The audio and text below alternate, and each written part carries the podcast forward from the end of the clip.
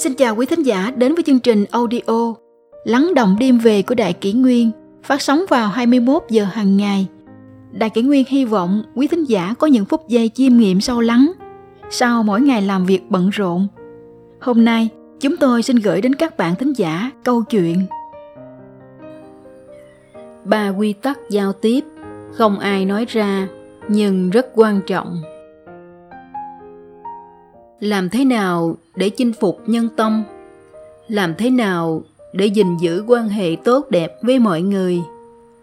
Bí quyết nằm ở ba quy tắc giao tiếp mà trường lớp không dạy bạn, thầy cô không dạy bạn, nhưng quan trọng vô cùng. Người em họ vừa mới nhậm chức nhắn tin cho tôi hỏi rằng trong giao tiếp đồng nghiệp làm thế nào để có mối quan hệ tốt với mọi người và làm thế nào để tránh sơ suất, đắc tội với người khác? Tôi nhớ lại lời chia sẻ của cậu bạn thân với tôi cách đây không lâu. Khi kết giao với người, nếu chỉ nghĩ đến lợi ích bản thân mà không tuân theo quy tắc của đối phương, thì không thể có được một người bạn chân thành. Ngẫm lại, ý kiến này thật đúng đắn một người có tuân theo quy tắc kết giao hay không sẽ ảnh hưởng đến việc đối phương có nhìn nhận anh ta là người đáng để kết thâm giao hay không. Trong giao tiếp, có ba nguyên tắc không ai nói ra, nhưng là quy tắc vô cùng quan trọng. Nhận lời không vui vẻ, thực tế chính là từ chối. Cuối tháng, vân hà bất ngờ được chủ tịch trao phần thưởng. Cô vì quá phấn khích nên đã chia sẻ trên trang cá nhân. Cô nhận được rất nhiều lời khen ngợi và khuyến khích. Chỉ riêng một cậu bạn cùng lớp nhắn tin hỏi số tiền thưởng bao nhiêu. Khi vân hà còn bối rối, chưa hiểu dụng ý, thì cậu bạn kia đã gửi tin nhắn thứ hai. Hai người bắt đầu một cuộc hàng huyên sau đó, cậu bạn kể rằng mình đang túng quẫn và ngỏ lời mượn tiền của vân hà. Nhưng vân hà lỡ hứa sẽ mua tặng bố chiếc điện thoại thông minh. Cô thậm chí còn xem qua mẫu mã và quyết định đặt hàng. Không còn cách nào. Cô chỉ biết trả lời rằng đã có kế hoạch với món tiền này. Hy vọng cậu thông cảm và sớm tìm được nơi khác phù hợp. Mặc dù nói lời cự tuyệt, nhưng vân hà cảm thấy rất ái nái. Không ngờ cậu bạn cùng lớp tiếp lời. Dùng vào việc gì? Nếu không gấp, thì cho mình mượn trước, tháng sau sẽ trả cho bạn. Câu hỏi ấy khiến cô bối rối đến cực điểm.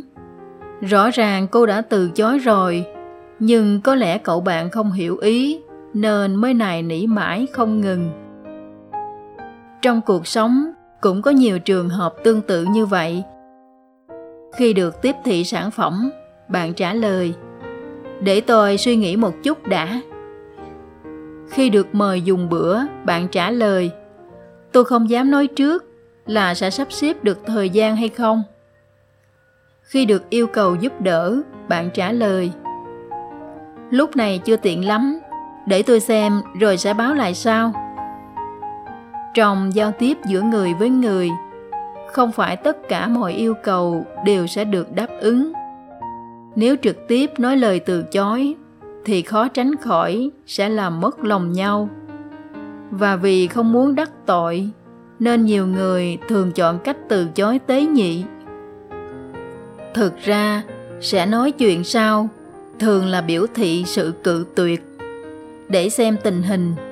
Thường có ý là tôi không thể đồng ý được.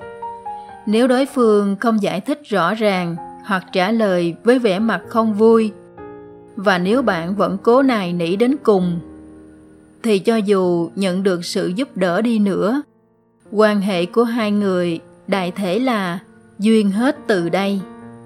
Trong quy tắc xã giao, nếu không có đề xuất chắc chắn, thì chính là khách sáo nếu nhận lời với vẻ mặt không vui, thì chính là từ chối. Người khác cười đùa bản thân họ, nhưng không có nghĩa rằng bạn có thể làm điều tương tự.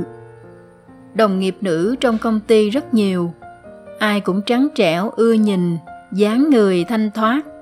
Chỉ có linh là cô nàng vừa béo, vừa lùn. Khi vừa đến công ty, linh cảm thấy rất tự ti. Người khác cao ráo còn mình thì thấp tịch người khác thon thả, còn mình thì mập ú. Vậy nên, hãy nói đến ngoại hình. Linh thường cảm thấy rất lúng túng. Sau này, vì muốn hòa nhập với môi trường mới, linh đã bỏ đi sự tự ái, chấp nhận khuyết điểm của bản thân.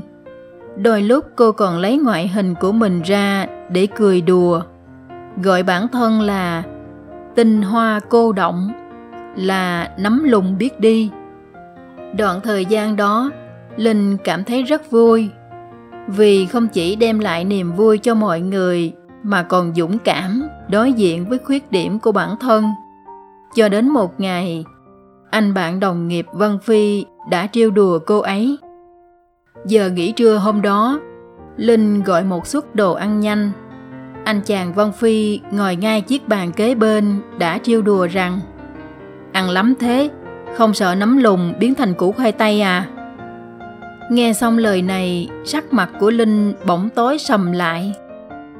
Có những vết thương chỉ có thể một mình mở ra, nhưng để che giấu đau đớn họ đã lựa chọn mỉm cười nhưng nếu bạn cho rằng có thể tùy tiện chê cười khuyết điểm của người khác thì đó không phải hài hước mà là hữu ý làm tổn thương người người nghèo thường tự trào lọng rằng, tìm cái dây treo lên cho xong. Nhưng khi người khác nói như thế, anh ta sẽ tuổi phận. Người già thường nói, gần đất xa trời, tuổi đời sắp đến. Nhưng họ không muốn nghe người khác mô tả về mình như vậy. Người dám đối mặt với khuyết điểm của bản thân là người chiến thắng chính mình. Nhưng khi bản thân nói thì đó là một loại khiêm tốn còn người khác nói thì đó là một loại coi thường nguyên tắc có qua có lại nhớ lúc còn nhỏ mỗi mùa giáp hạt Tôi thường đến nhà hàng xóm vay bột mì. Mỗi túi là 50 kg. Đợi khi lúa mì chín, bà nội lại sai tôi mang trả đúng hẹn. Ngoài ra mỗi lần đều trả nhiều hơn 5 kg. Bà nội tôi thường nói 50 ký là lý, 5 ký là tình. Sau này tôi mới hiểu ra rằng nhiều hơn 5 ký là quà tặng để cảm ơn Tôi tỏ ra nghi hoặc, mượn bao nhiêu trả bấy nhiêu là được rồi. Không trả nhiều hơn thì hàng xóm cũng sẽ chẳng nói gì.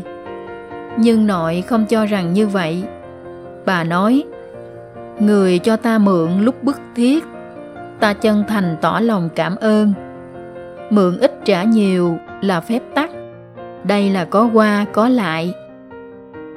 Giờ đây khi đã trưởng thành, tôi vẫn luôn nhớ câu nói đó nhờ người giúp đỡ thì dù nhiều hay ít cũng nên gửi họ một lời cảm ơn khi được bạn bè hỗ trợ tôi sẽ cùng anh chia sẻ đồ ăn nhẹ khi đồng nghiệp giúp làm thêm giờ. Tôi sẽ mời anh đi ăn một bữa. Dù là thỉnh giáo một ai đó trên mạng, thì cũng nên hỏi xin địa chỉ, rồi gửi đặc sản quê nhà cho đối phương. Lễ ký, khúc lễ thượng có viết, có qua thì có lại, có qua mà không có lại là không phải lễ, có lại mà không có qua cũng không phải lễ không có công sức của ai là miễn phí. Họ giúp đỡ bạn, thì cũng đồng nghĩa là họ phải bỏ ra thời gian và công sức. Thế nên, muốn duy trì quan hệ giao tiếp, thì đối với sự giúp đỡ của người khác, ta cần cảm ơn và báo đáp. Trong lễ ký cũng viết, có qua, có lại mới là lễ. Nếu chỉ nhận sự giúp đỡ từ một phía có lại mà không có qua, thì cũng là thất lễ rồi. Người thất lễ, dù đạt được lợi ích lớn thế nào đi nữa, cũng sẽ là cái được chẳng bù cho cái mất. Ít nhất, họ cũng vì không tuân thủ quy tắc, có qua, có lại mà trả giá. Quan hệ giữa người với người thành công ở chỗ, khi thấy một việc thì cần làm đến mức cân bằng các góc độ khác nhau giữa bạn và đối phương. Người có mối quan hệ tốt với mọi người đều tuân thủ quy tắc này. Cân nhắc nhu cầu và khó khăn của đối phương. Tôn trọng đối phương, không gây khó dễ, không coi thường đối phương. Tuân thủ quy tắc giao tiếp và dùng thái độ chân thành để giao thiệp với người bạn sẽ có bạn bè nhiều hơn nữa. Càng có nhiều mối quan hệ hài hòa hơn nữa.